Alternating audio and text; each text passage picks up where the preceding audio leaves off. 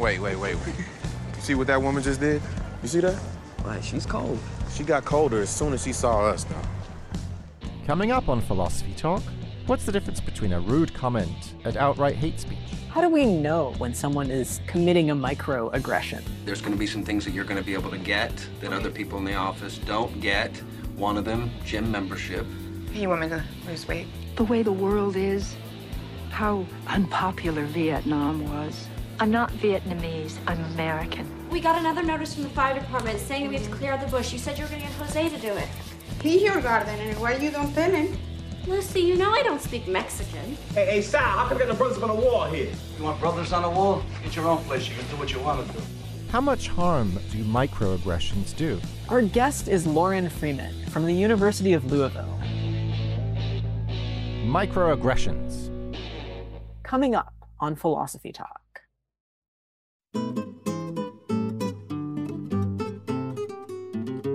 Can subtle slights cause serious harms? Are microaggressions in the eye of the beholder? Or are they a way to keep certain groups in their place? Welcome to Philosophy Talk, the program that questions everything. Except your intelligence. I'm Josh Landy. And I'm Ray Briggs. We're coming to you via the studios of KALW San Francisco. Continuing conversations that begin at Philosopher's Corner on the Stanford campus, where Ray teaches philosophy and I direct the Philosophy and Literature Initiative. Today, we're thinking about microaggressions. Microaggression. So that's when somebody makes like an offhand remark or or or some minor action that insults other people because of their their race, gender, sexuality, that kind of thing, right?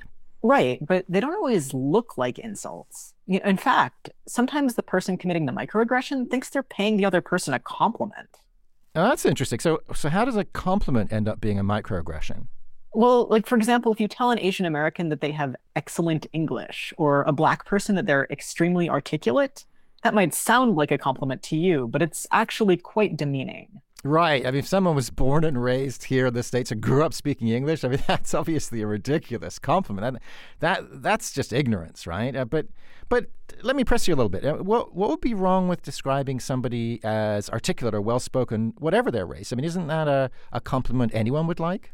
Well, well, sure, Josh. If, if someone tells you that you're articulate, they're probably not implicitly contrasting you with other Brits.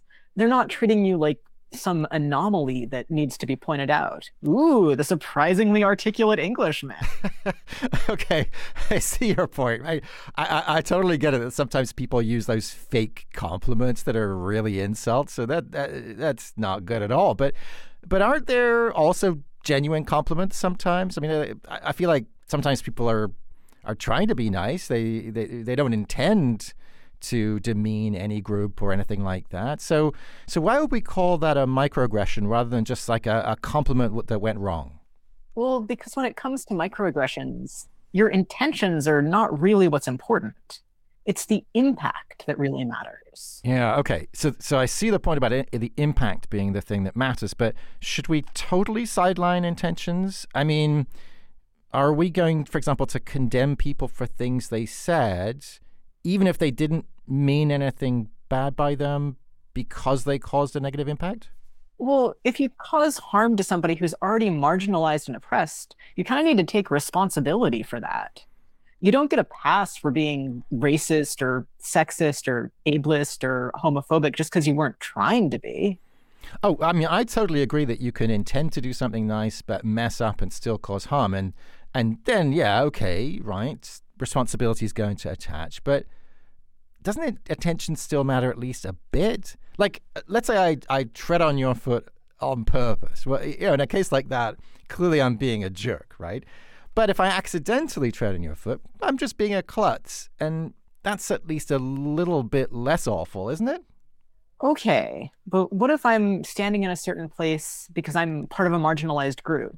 And that makes it really likely that people are going to step on my toes when I stand there.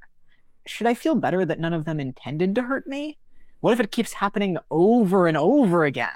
Hmm. Okay, that that's a really great point.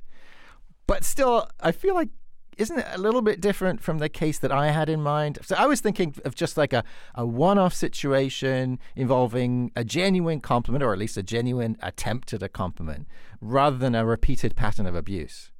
Right. But microaggressions are a part of a larger pattern of discrimination. like people of color being asked where they're really from.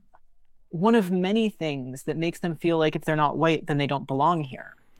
Okay, yeah, I mean, I totally see why that would be exhausting and infuriating. I mean, hearing that every single day, that would be the worst. I, I'd really like to think that we can educate the next generation, at least, to stop being so crass and thoughtless and hurtful.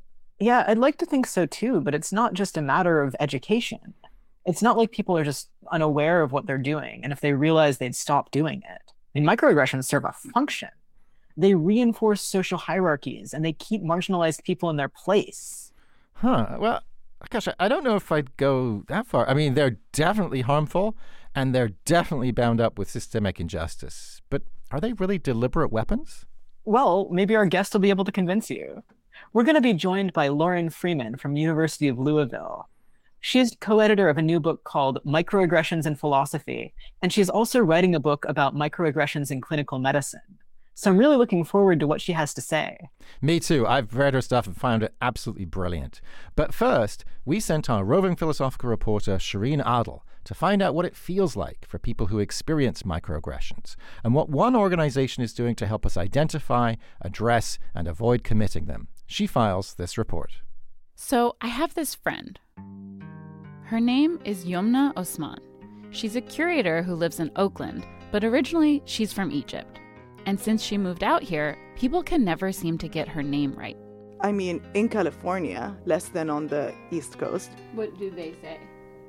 Either what, or Yoma, or Yona, or they just can't say it and they keep asking me to repeat it over and over again. We thought about it and we're left wondering is that a microaggression? So we looked it up. Oxford Languages says it's a statement, action, or incident of indirect, subtle, or unintentional discrimination against members of a marginalized group. It's so ambiguous. it is something tiny that might be a mistake but might not. The name thing kind of does fit. Yomna says for her, microaggressions are these tiny things that you get used to, but over time, they can cause harm. It's definitely frustrating, and it immediately makes me feel like I'm out of place. And it becomes really wonderful when I meet people or when I'm in contexts where people don't stumble on my name. She knows it's not intentional, and she doesn't get upset when people get it wrong, but it makes a difference when it doesn't happen. I think everyone likes to feel seen quickly, and I think feeling different makes that a little bit harder and forces people to have to explain themselves. And I think microaggressions have a lot to do with that feeling unseen or misunderstood and feeling like you have to do a lot of translation work for other people. And it can make a big difference when other people help her do that work. Like I was in a meeting once and someone stopped the meeting to be like, um, you're all saying her name wrong. And that felt great. Like I sent her a thank you uh, email, uh, just a note on the side.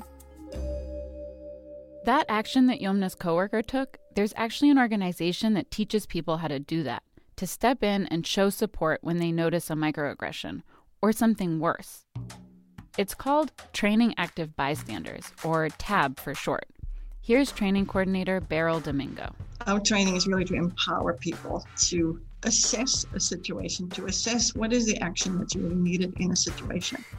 Beryl is based in Massachusetts, but the group has been doing the trainings online all over the country and even in Canada. We focus on the fact that we all probably are harm doers at some time or another. And immediately that kind of makes the playing field level. I actually went to a training session, but I couldn't record it out of respect for people's privacy. They asked us if someone had ever done harm to us, if we'd ever caused someone else harm, and if we'd ever witnessed harm being done to someone else, even if unintentionally. Everyone raised their hand to every question. We also really focus on nonviolence. The language that we use is not a violent language, for example. It's about targets and harm doers instead of you know, victims and bullies. It's not one size fits all, but the training teaches people how to be more alert and aware when harm is happening so that we can respond when we see it. There are all kinds of things that prevent us from taking action. The TAB trainers call them inhibitors. Some of them are when you are simply not seeing the harm. Or, for example, when we're feeling fearful of making a fool of ourselves. or might embarrass ourselves or we might do something wrong. That's another inhibitor. Beryl herself actually found the group after something happened in her town that disturbed her. There was a couple at the post office who appeared to be from the Middle East. The woman was wearing a hijab. And one of the customers began to harass this couple by calling them names and basically saying they, they probably have a gun.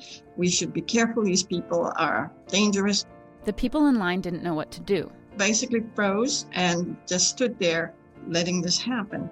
Not long after, Beryl heard about the bystander training. It's really an empowerment training, and the understanding is that people will be more vigilant and willing to step up and intervene. It's all about learning that no matter how big or small, there's always something you can do to make someone else feel seen. For Philosophy Talk, I'm Shireen Adil. Want to hear more?